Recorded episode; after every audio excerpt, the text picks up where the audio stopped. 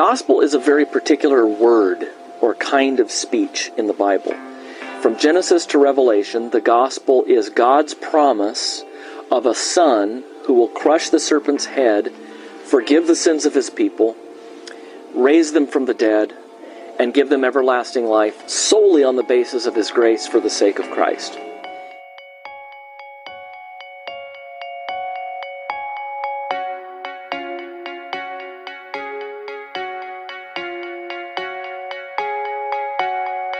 If you're interested in the, the beginnings of the church, you know, I think looking at the creed is a great way of, of getting into church history and really seeing where the faith kind of came together.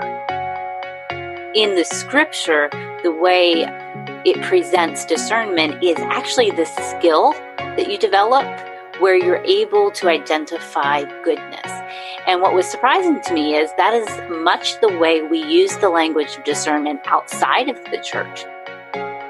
The real difference, I would say, like what patriarchy teaches versus what we should believe, is that what they believe about the nature of men and women, that there is something fundamentally different about authority and submission between men and women. And that's not just like within particular relationships, but men and women in general. This is their nature. What are the duties required in the ninth commandment? The duties required in the ninth commandment are the preserving and promoting of truth between man and man. The gospel never tells us something to do. The gospel tells us about something that's been done. Hi, welcome to Theology Gals. This is Colleen Sharp, and my co host is Rachel Miller. And this week we're joined by the host of another podcast, and that's Sarah Beth Kapusta from Reconstructing Your Faith with Sarah Beth Kapusta. And uh, she's also a, a, gal from our Theology Gals group. And um, really great podcast. I'm going to link it in the episode notes. Highly, highly recommend that you listen to it. Some there's things that we have talked about that she also talks about. So if you enjoy Theology Gals, you will also enjoy her podcast. So, Sarah Beth, why don't we start with you just sharing a little bit about who you are? Sure. All right. I am Sarah Beth, as you said, and I currently am a new mom to a six month old baby girl. And my husband and I live in Virginia. I have a background as a person who was in a spiritually abusive church, I would actually call it a cult, um, for tw- about 25 years. And I am a lawyer um, and I'm an online, right now, I currently work as an online ninth grade English teacher. So that's kind of what I'm doing now. And then, oh, yes, my podcast. um, I started a podcast in, I guess, at the very end of 2020. And my podcast is meant to help encourage and and sort of inform people as they are as they're working through the issues that many people encounter after after coming out of a spiritually abusive environment. Thank you for sharing that. Um, i think that's interesting like you you went from i'm just curious how you went from you know you have your degree in law but then now you're teaching. Um, my my own work history is kind of an odd uh, conglomerate of interesting places and things that i've done. So how did you get from one to the other well, right after undergrad, so in undergrad, I majored in English. Mm-hmm. And right after that, I did teach English for a little while and then went to law school. So it's sort of going back a little bit for me. I love teaching. And that's something that I just love doing is teaching, whatever thing it is. Um, I also have taught music before. So um, education is important to me. I was a lawyer in Maryland. I'm licensed in Maryland. So we moved to Virginia when my husband and I met in Virginia, we moved to Virginia a couple of years into our marriage, lived there for, or moved to Maryland, met, lived there for a little while, and came back. And I just have not taken the bar exam here. So, um, a great job opportunity was waiting for me when I arrived to, to teach or to help um, be in charge of some curriculum development. And then I moved into a teaching role um, when I realized that I wanted us to start our family and I knew this would be a better job a better fit for me and being able to work from home. So I transitioned to teaching from that. I would like to hear a little bit about. I haven't had a chance, to say this, to listen to your podcast yet, um, but I would love to hear a little bit about uh, what led you to start the podcast. I know you mentioned when, but like what what do you want people to get from your podcast? What's what's the the goal for you? Yeah, I'll just start with the title. So, reconstructing your faith was was a was a minor reaction. I don't really want my podcast to be adversarial or reactionary, but it is sort of like offering a different option um, towards those who are heavily in the deconstructing movement. I know that some people take issue with calling it a movement, but I think we can all agree that there is a lot more of it happening right now than at other times that at least I've witnessed. And so I felt that calling something reconstructing was a little bit more constructive, for lack of a better term, for people who have come out of major abuse, some spirit, and I, I'm focusing mostly on spiritual abuse. Um, and I, in my definition of spiritual abuse in my second episode, I kind of have that under a larger umbrella. Uh, spiritual abuse is an umbrella that can have a multitude of types of abuse that can happen within that structure of a faith environment or a person who is using some type like some type of bible verses or christianity to abuse another person. So that can show up in financial abuse uh, spiritual abuse emotional physical sexual abuse can all kind of happen underneath that larger umbrella of someone using faith christianity to do that to another person. And often when people leave that type of situation their faith is very shaken. And so i know mine was very shaken. And it can cause a type of deconstruction period to happen where you are investigating all the different parts of your faith. But I think there needs to be um, a focus on something that we're also actively doing, which is rebuilding our faith, reconstructing our faith. And so that is what I'm trying to do with this podcast is sort of be the person that I wish that I had when I was going through this. And that is, you know, I obviously am not going to be able to be personal friends with each listener, but providing a space where I am I can say, you know, these are the hard questions that I had. These hard questions are okay. Let's let's take them to the source. Let's go and learn to read the Bible for ourselves and understand what scripture is actually saying versus what your abuser said. So that's kind of my goal here is to help people and that's one of the things I say in my introduction to actively rebuild your faith. Um, it's an active thing we're doing. We're not just going to passively let it crumble. I want to, you know, we're doing something. We're um, being proactive. We're being positive, um, not just sitting in the questions and the doubt, but we're taking them somewhere and doing something with them.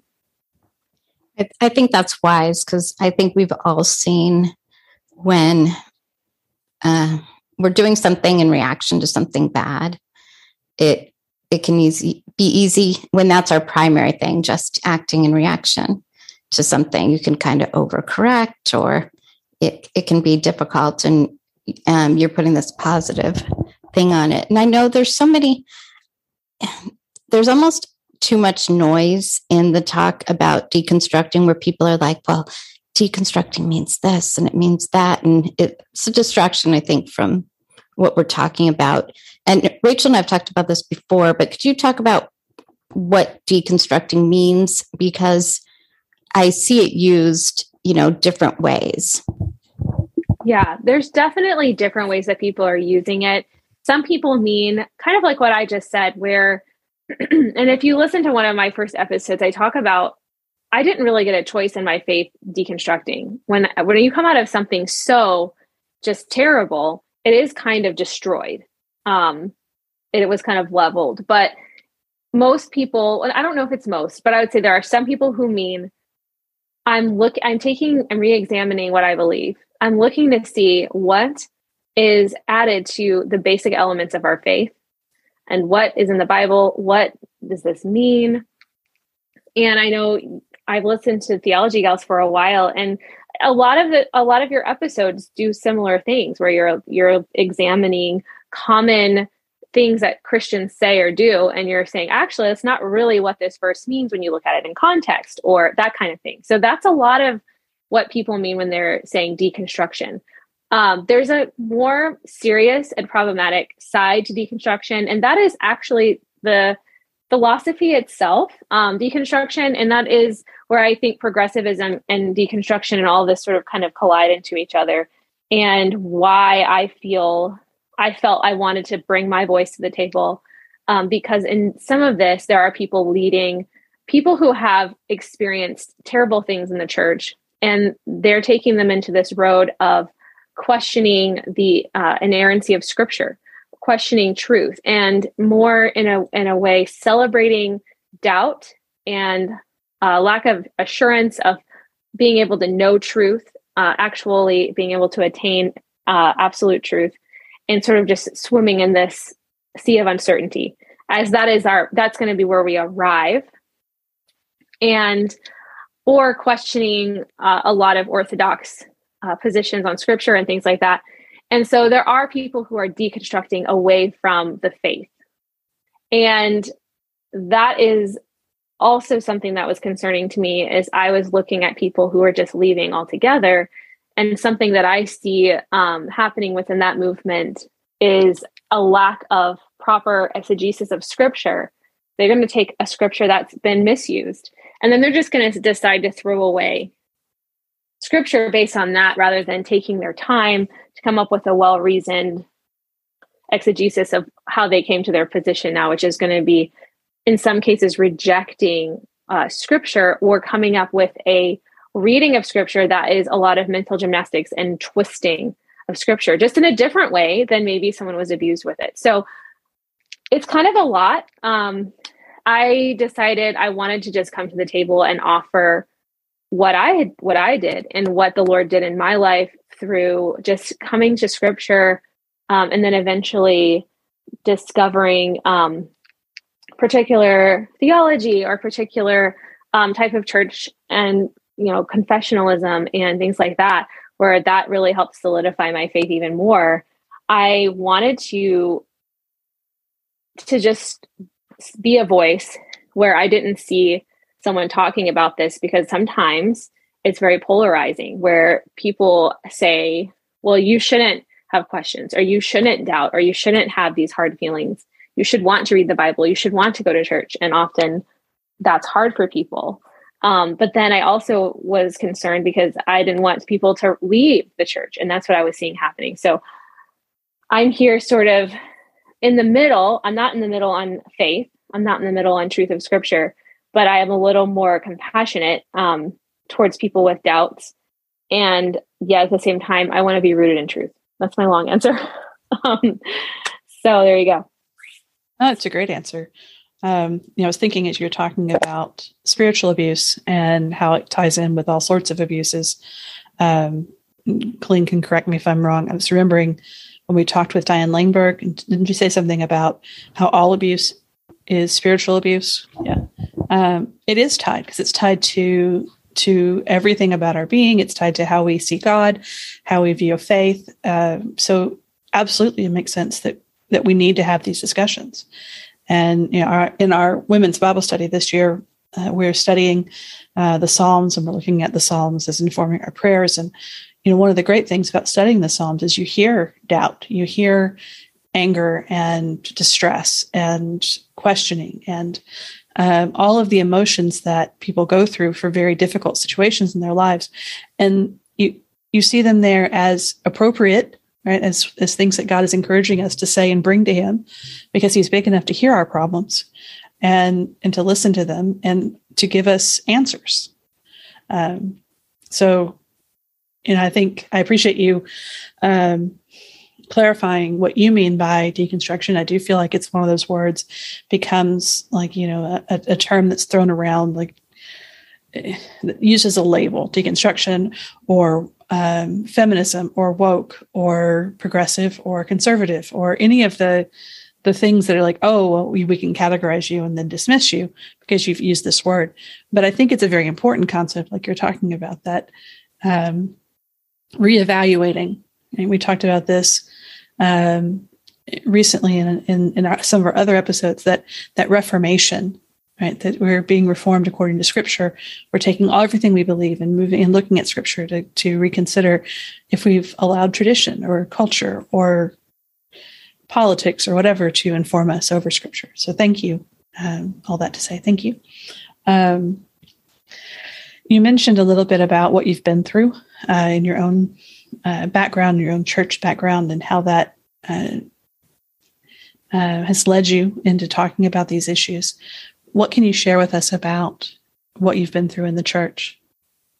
Yeah, well, I mean, just there are several phases of my walk through spiritual abuse. And the first phase was the first, you know, approximately around 25 years of my life from basically birth ish till um, my later 20s, where I was involved with a, a cult. It was a cult.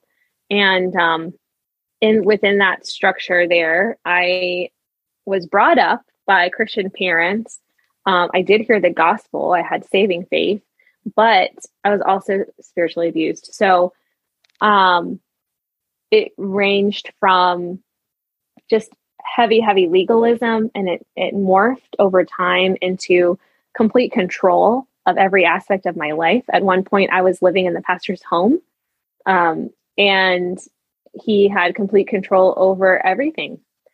And basically, people in the church would be living in, I know my particular family would be impoverished basically because they were giving all their money to this church and he the pastor would be living in a a fancy house that that actually the men of the church built for him to live in for free um, about a 3000 square foot home very nice home and he's living there and not only that but uh, the men of the church are paying the mortgage for him and giving him this very opulent lifestyle while my family was struggling to have food on the table or buy books that we needed for our homeschool. And that was sort of the that the view of he's a pastor, so he is this top tier celebrity, right? And his authority also was he he speaks straight from God. So if you don't listen to him and obey him completely, you're disobeying God. And this was not the parameters of his job to proclaim the word of God and to and to encourage us to walk accordingly.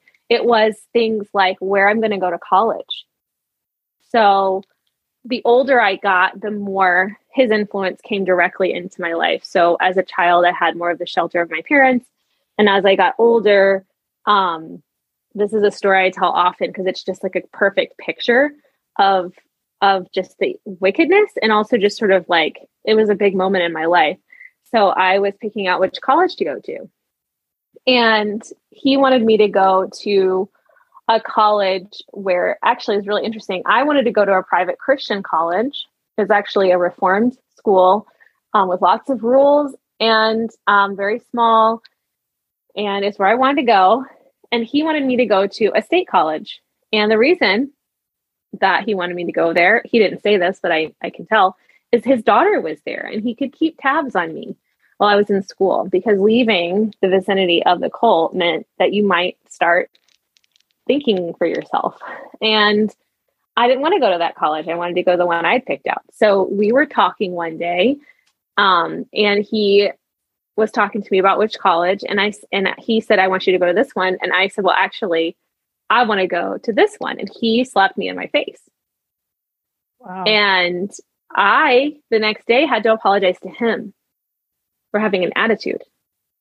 So that moment as an 18 year old, maybe I was only 17 actually at the time, just learning that he deserves to hit me, that I deserve to be hit, that my preferences don't matter. And that, I mean, hello, I'm a pastor a person in their church.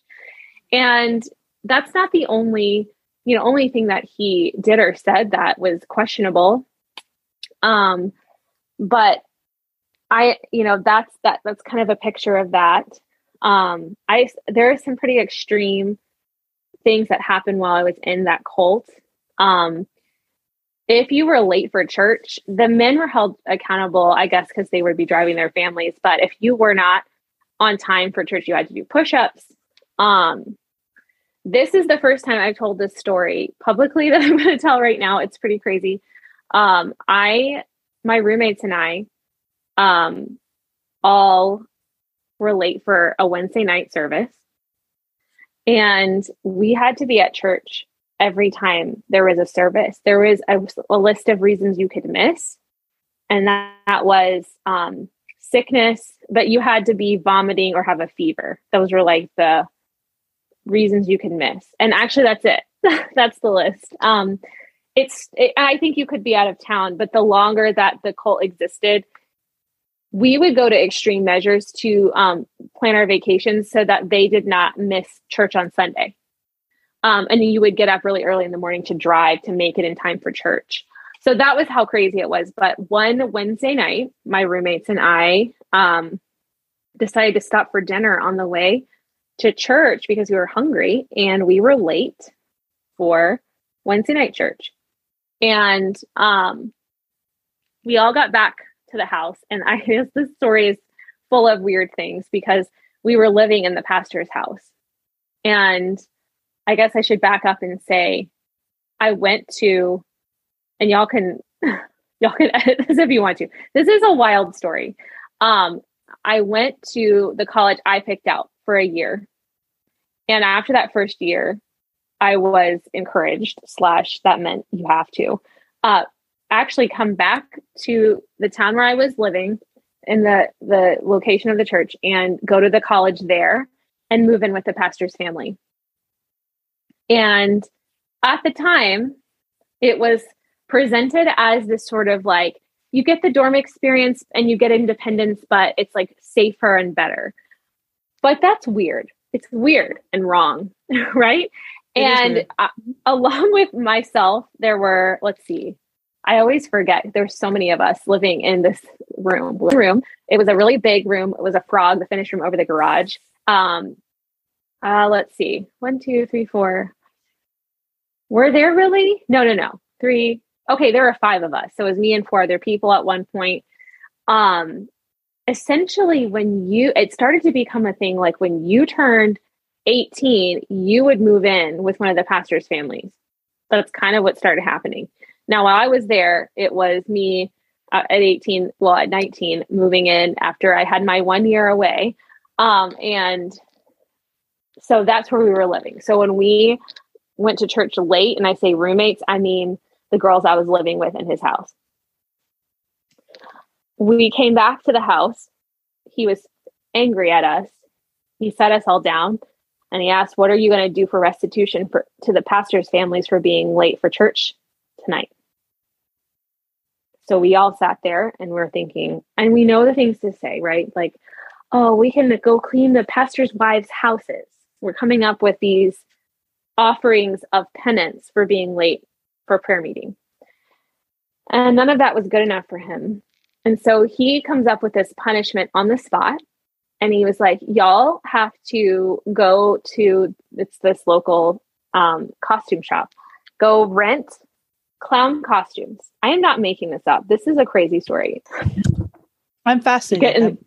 this is, yes, it's wild, and I can't believe that it happened. It's like a weird dream, but it was real. You're going to rent your clown costumes. You're going to get the full makeup, and you're going to go next Wednesday night. You're going to stop at that same deli that you ate at. I can tell you it's Schlotzsky's Deli on Rivers Avenue in North Charleston, South Carolina. Um, is it Rivers Avenue or is it Dorchester Road? It doesn't matter. You're going to go stop there for dinner. You better be on time for church. You're going to come to church like clowns. That's what you are.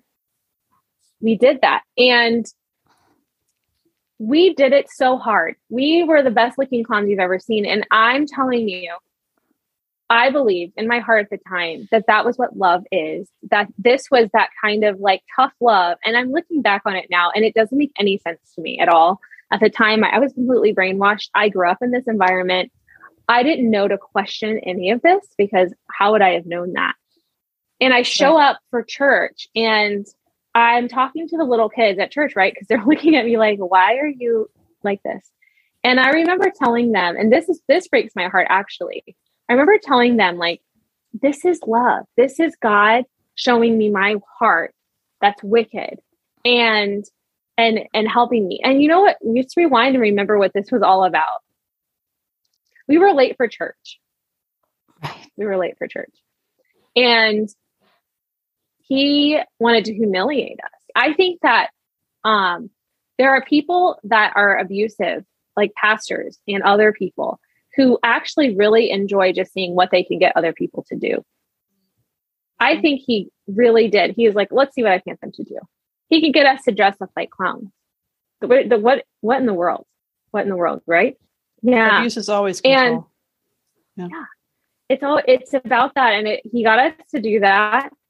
I, that's one of my most embarrassing stories because I, and I think abuse survivors understand this. People will question like, well, why did you, why did you do that? Like, why didn't you say no? You know? And I'm like, um, I didn't have the capacity to say no. That was not a thing I had the ability to do at the time.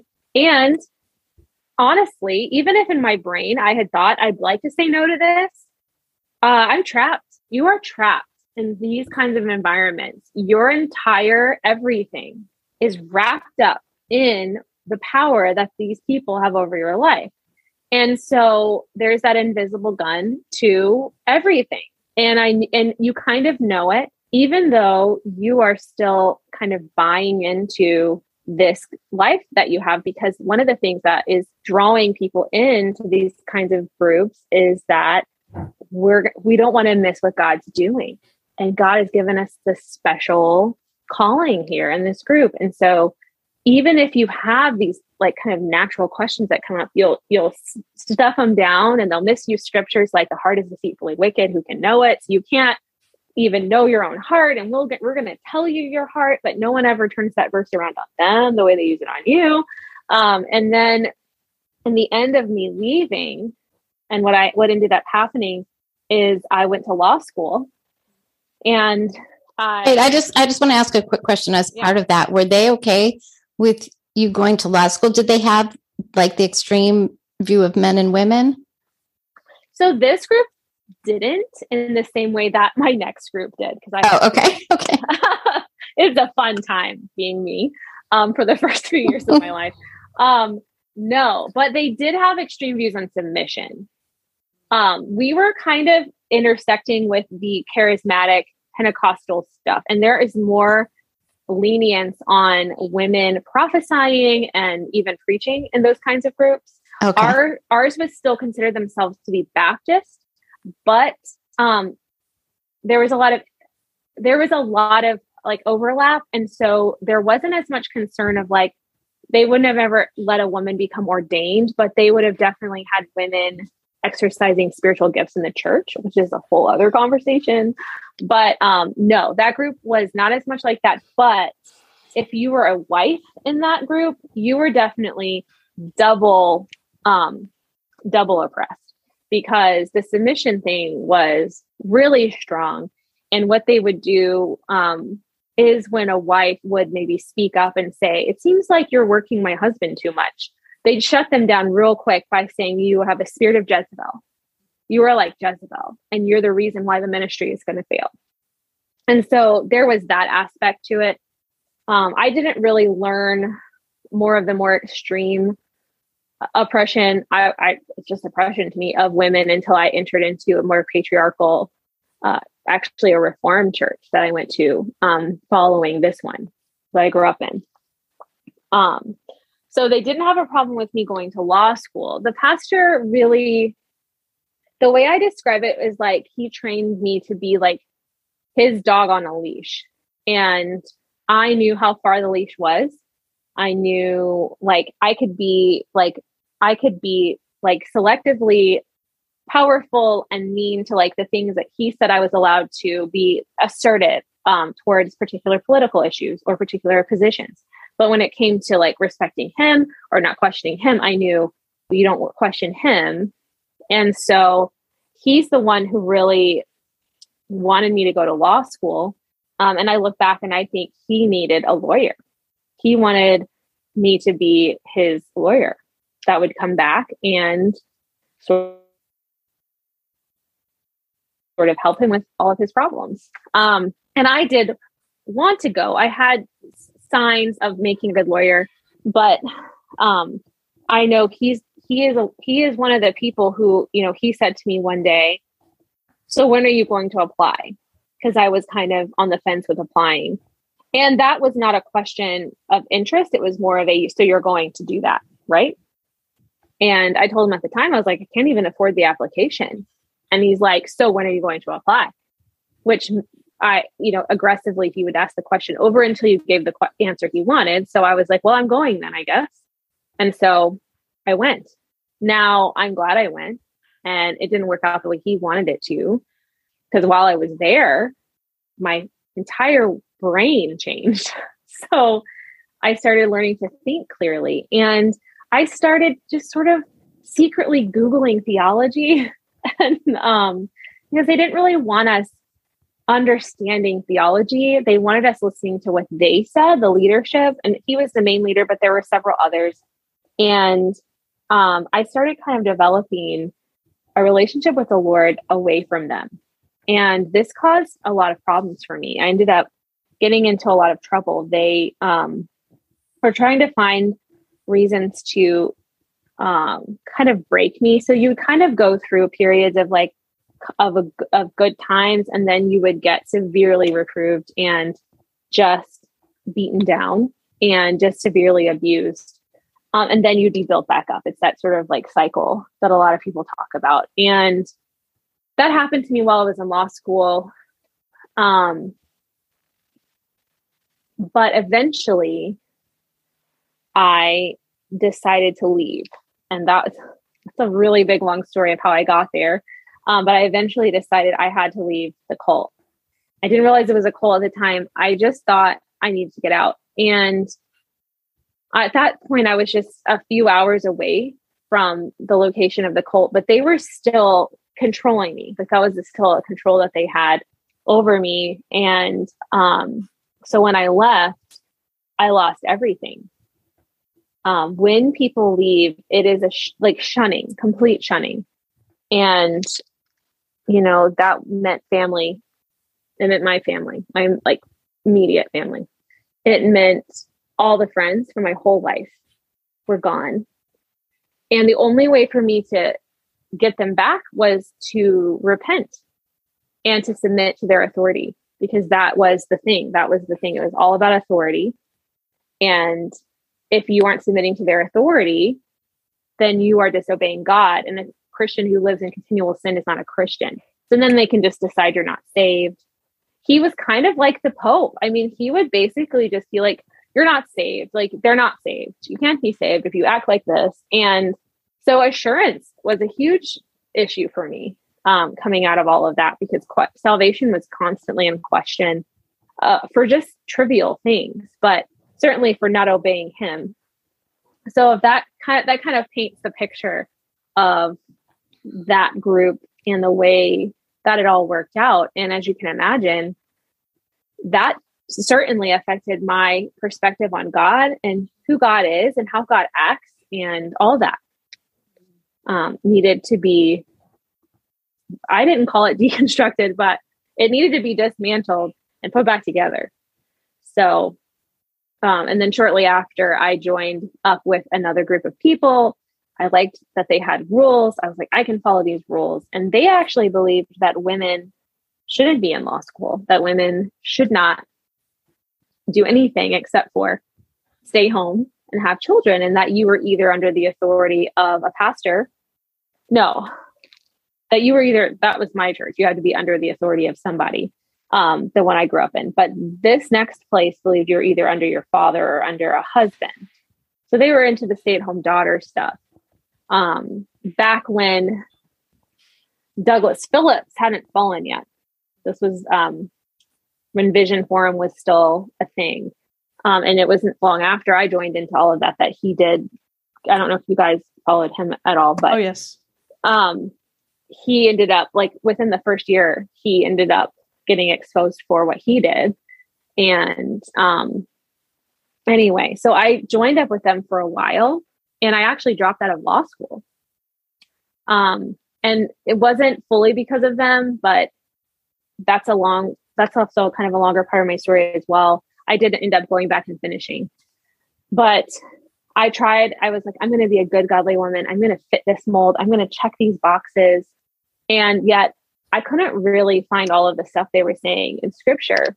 And um, what ended up happening in, in that group was a little more spiritual abuse because I they actually are the ones who sort of helped me get out of the cult I was in because I became very interested in their beliefs while I was in law school.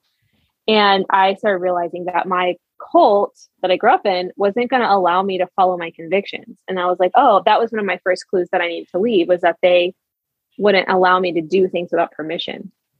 But this next group, when I went to them because I was severely depressed because I just lost my whole entire life, uh, they started they started blaming me for that and calling that sin. And what I didn't realize at the time was that they were employing nouthetic counseling um, techniques on me. And, you know, this leader of that group was reading Jay Adams like only, almost exclusively. And um, every other week, I'd be at their house sitting in the basement with the husband and wife, and they were counseling me, but they were using nouthetic counseling. And um, and giving really, really dangerous counsel for someone in my specific situation, um, telling me to take my thoughts captive and I'd stop having my traumatic nightmares um, because I had PTSD. But who knew? Because I didn't know. Telling me to promise to stop researching spiritual abuse.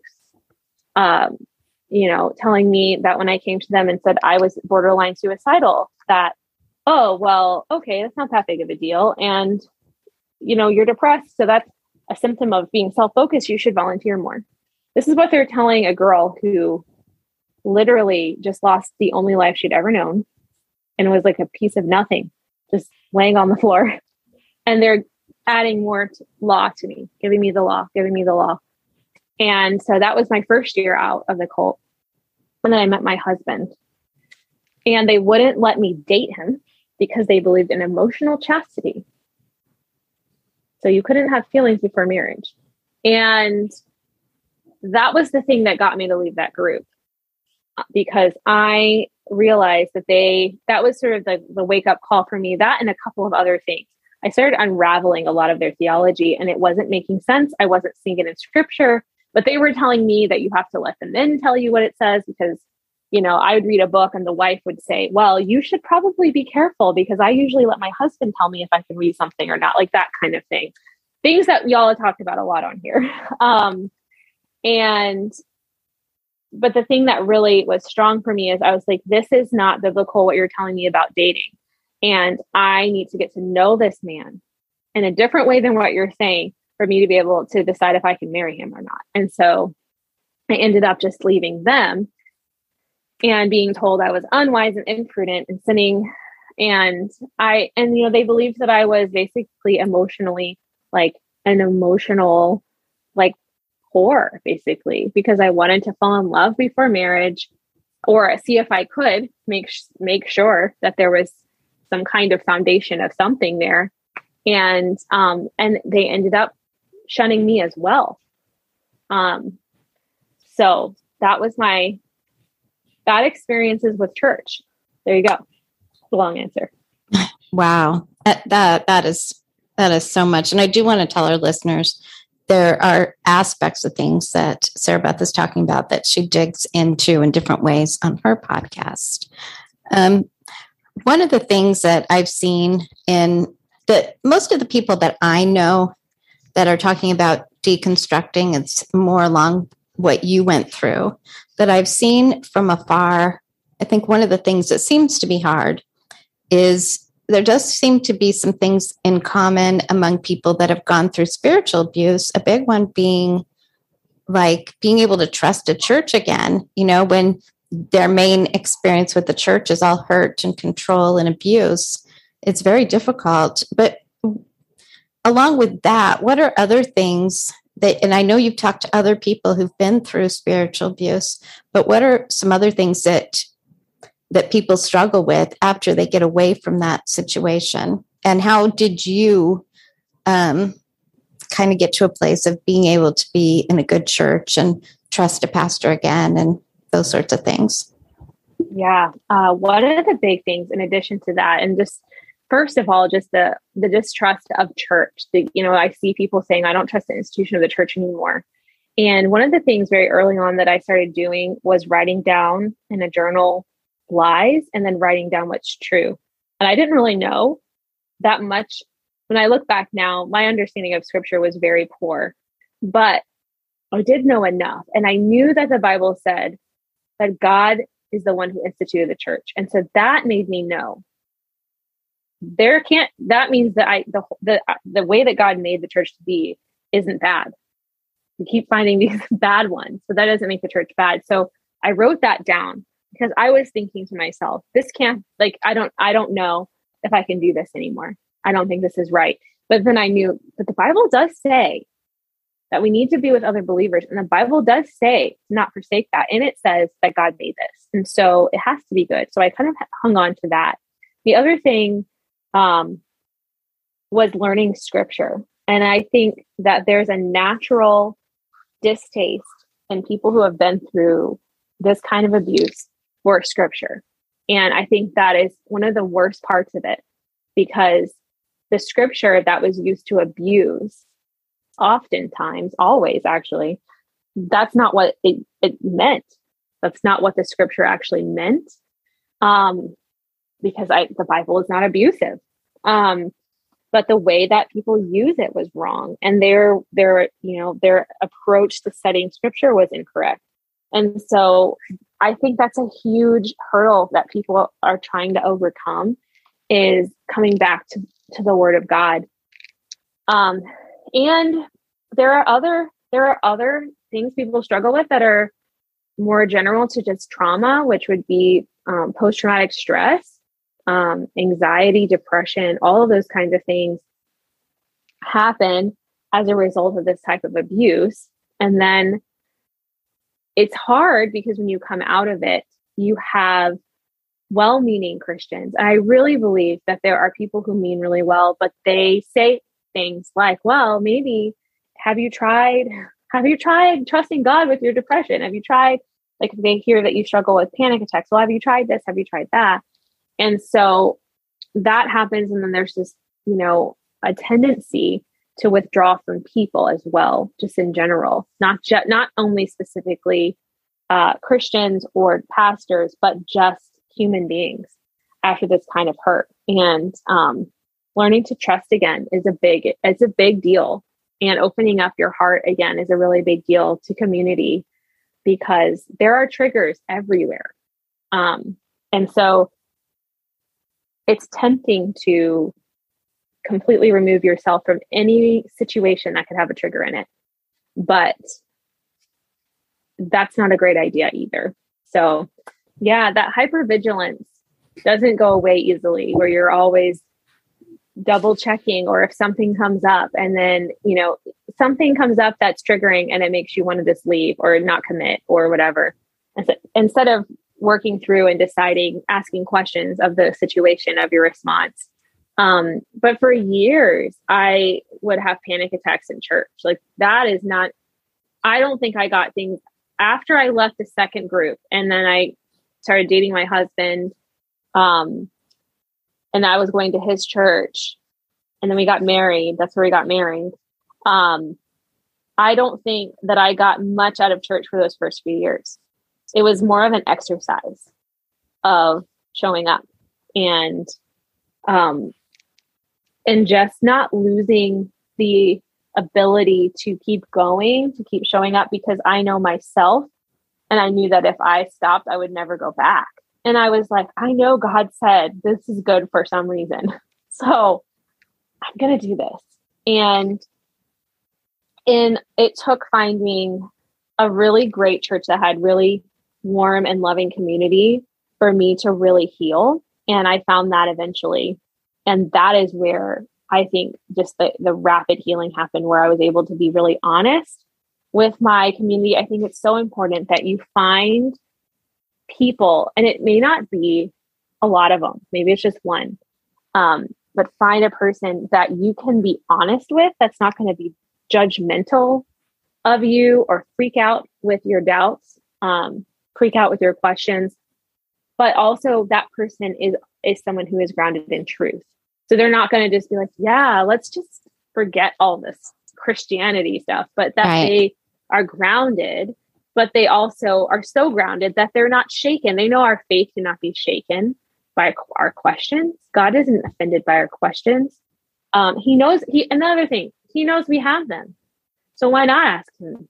Why not bring them to the source right um, i think that was something that um, made some people uncomfortable about me was i would just be honest with my struggles. I you know i'd say i struggle to know if god is good or not because i'm waiting for the other shoe to fall at all times because of all the bad things that have happened to me. Now i know now i understand sovereignty and i'm like well he's in charge of this so why is this happening? You know there were those kinds of really honest and raw things that i would struggle with. And i think that made people very uncomfortable. Um, and so then i would i would try to be vulnerable and then i would shut back down because i would feel that this wasn't a safe place for me to say these things. So thankfully the lord kept me um, and I, I kept studying scripture.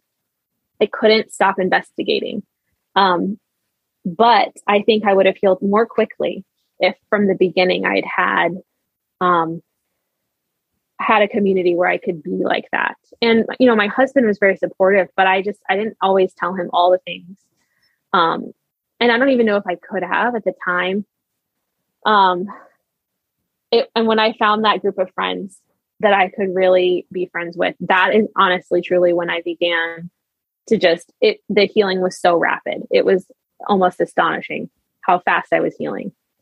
Um, and I, you know, went to counseling a few times, and that's kind of one of those ongoing things that you will probably need in your life. Um, but yeah, it's it's a lot to recover from. But the reason I wanted to have a podcast was so that I could hopefully save somebody the amount of time it took me to get where I am now because it's been nine years. Um, so I think it could have gone a little faster. I think it could have been a little less terrifying, a little less lonely. When you have people in your life that are not that are patient and not expecting you to heal more quickly than you're able to heal because sometimes healing just takes as long as it takes and most people wouldn't yell at a wound on like a physical wound that they could see. They wouldn't like talk to it and tell it to get better faster. Right. Um, and so that's often what it feels like when when someone who's struggling through the, the issues that come up when they've gone through these things is oh you're still dealing with that you're still dealing with that and you kind of get to the point where you don't want to tell anybody because you know that they want you to say oh i'm doing awesome i'm doing great and it's uncomfortable it's uncomfortable and um yeah, for sure. There's, you know, there's different friends, like there's different levels to the question, how are you? You know, technically I'm good. There's a friend that asks you that, and you can say, man, I'm struggling the goodness of God today. I'm just really struggling with knowing if God's good today or not. Um, but then, you know, there's those levels, but yeah, it's a, it's, it's a long process, but it, it can be so much better if you have community in it, or at least you have resources in your hands that can help you. Um, and I, I do really believe that staying in church and staying in the Word of God are re- it's both very important to healing from spiritual abuse. You know, you mentioned about having a hard time reading Scripture, being a common commonality for people who've been through uh, various types of spiritual abuse. And um, while I've been through quite difficult church situations over in my life. You know, I don't know how much of it I would categorize as you know spiritually abusive. Certainly not to the degree that you and many others have been through. Um, but there are passages that are hard to read even now. Passages that are because of the interpretations, because the, the application of them mm-hmm. um, made it really hard to get through. Still hard to get through, and having to pause and think about that um, when I you're reading through passages and you read the passage and you're like, oh, okay, well, okay, it is God's word. It's good. What's it saying here? What's it actually saying here? What's why am I feel bothered by it? Right? Like what's mm-hmm. what's behind this? And kind of picking through and detangling uh, all the things that have been taught through it, and you know, that's that's something that takes time. It takes time and effort, and it takes being in a place where you're comfortable enough and safe enough to address it, um, where it's okay to to talk through and think through those things. Uh, I, I, love your advice about having people that are your safe people to talk to. Uh, that's that's key. Um, thinking about my my circle of friends who are my my people. Right? The, these are the people I go to, and I can feel completely comfortable to tell them I'm really struggling today. Today is not a good day, and they don't judge me for that. Um, and so, thank you for sharing that too with us, and, and for having um, a tender heart towards other people who are suffering and wanting to help them. And I guess one thing I wanted to ask was, what's some wisdom and encouragement that you would offer others who are going through uh, spiritual abuse or have been through spiritual abuse in their church? Yeah, I first of all just want to say that what happened to you, first of all, I'm sorry what happened. Um, that's it's terrible and the deep pain is is something that is is it's hard to describe. Um, wisdom for that would be I would say continue to bring your questions that you have and be honest with the Lord with your questions.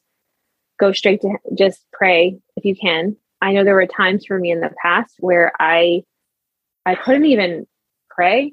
Um, I would this is what I would describe it as. I curled up in the arms of Jesus. I would just lay on my couch and I would cry to him. I would just cry. Um, but I want you to know first that what happened to you is not God's heart for you.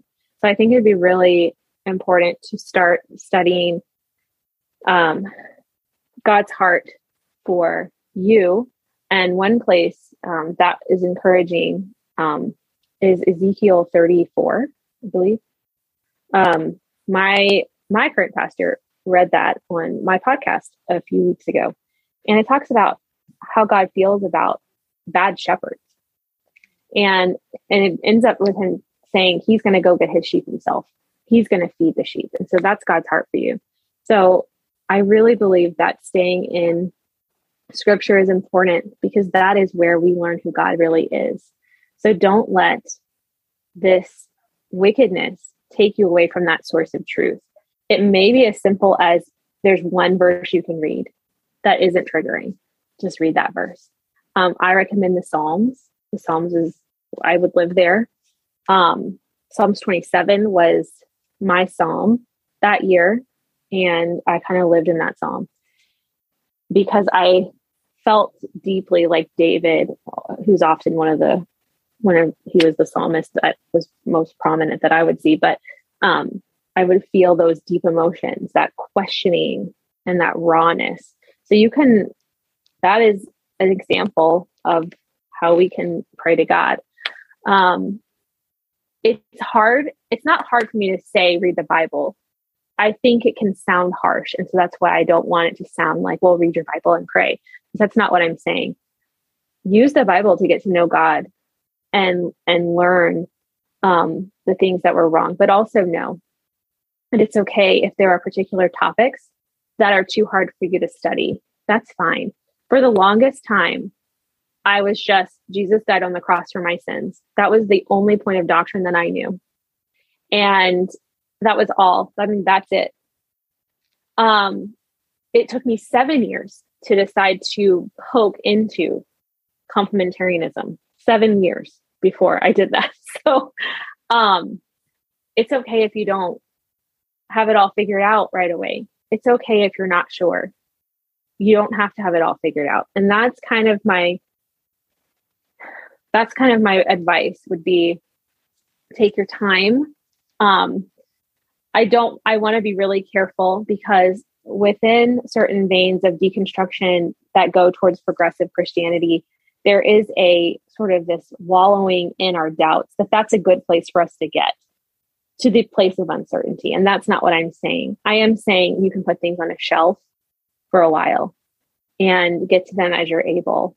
Um, my curiosity would usually get the better of me, but there was a long time that I wouldn't want to study. I didn't want to learn about spiritual authority as I had heard it preached on so many times. I didn't want to study Hebrews where it says submit to those that have rule over you. I was like, what if that's true? What if, you know, church is a dictatorship and you just got to find a good dictator? You know, those were the thoughts in my heart. And I was just like, I know that I can trust God and that's it.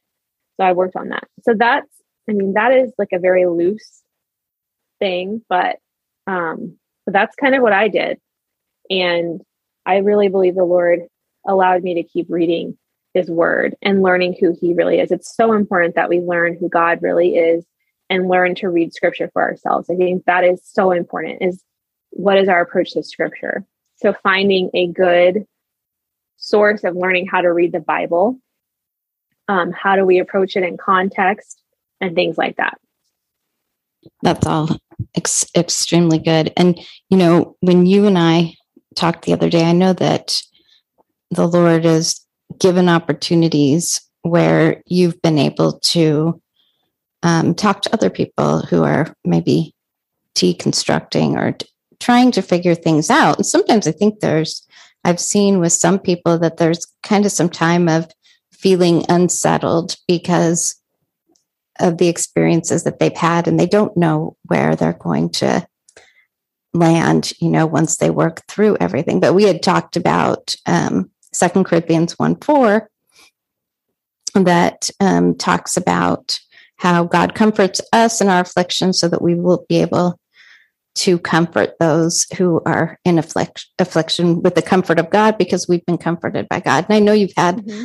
Um, some of those experiences and and I would imagine you didn't say this before, but it, I I can imagine that even that being able to talk with somebody else um, that maybe isn't even as far along as you are, but that there's even some healing that happens and and being used by the Lord and um, some of these other people's lives.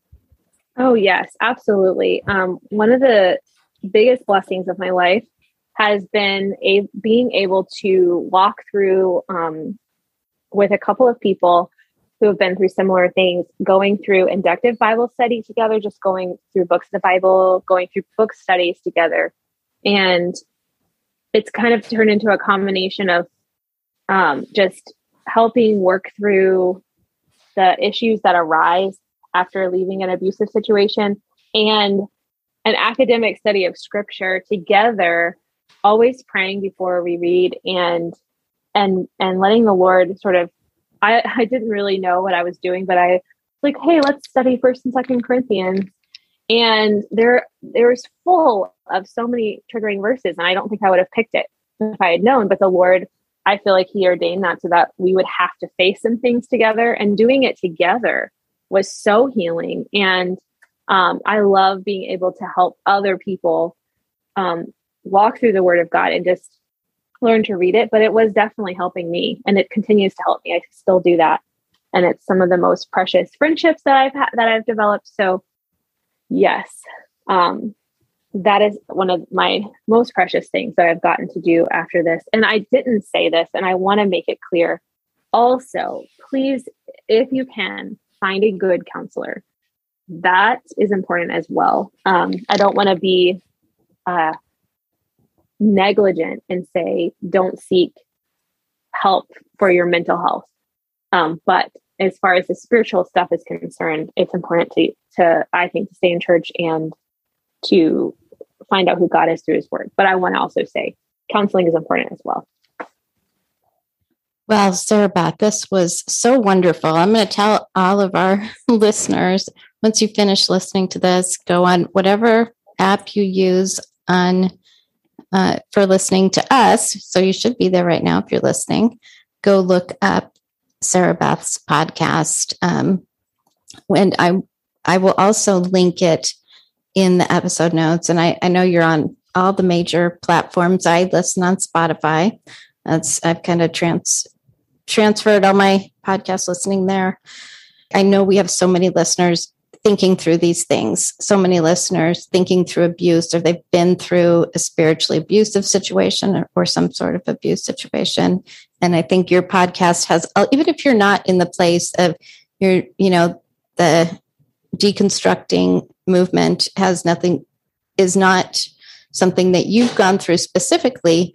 One of the things I just wanted to, that I've been thinking about so much is sometimes there's pushback when people are going through this. And I keep thinking, what, when I think about loving my neighbor as myself, what does that look like for some of these people that are are suffering and maybe they are saying some uncomfortable things but i'm still called to love them and finding ways to do that so Well, thank you, Sarah so much for joining us. This was great.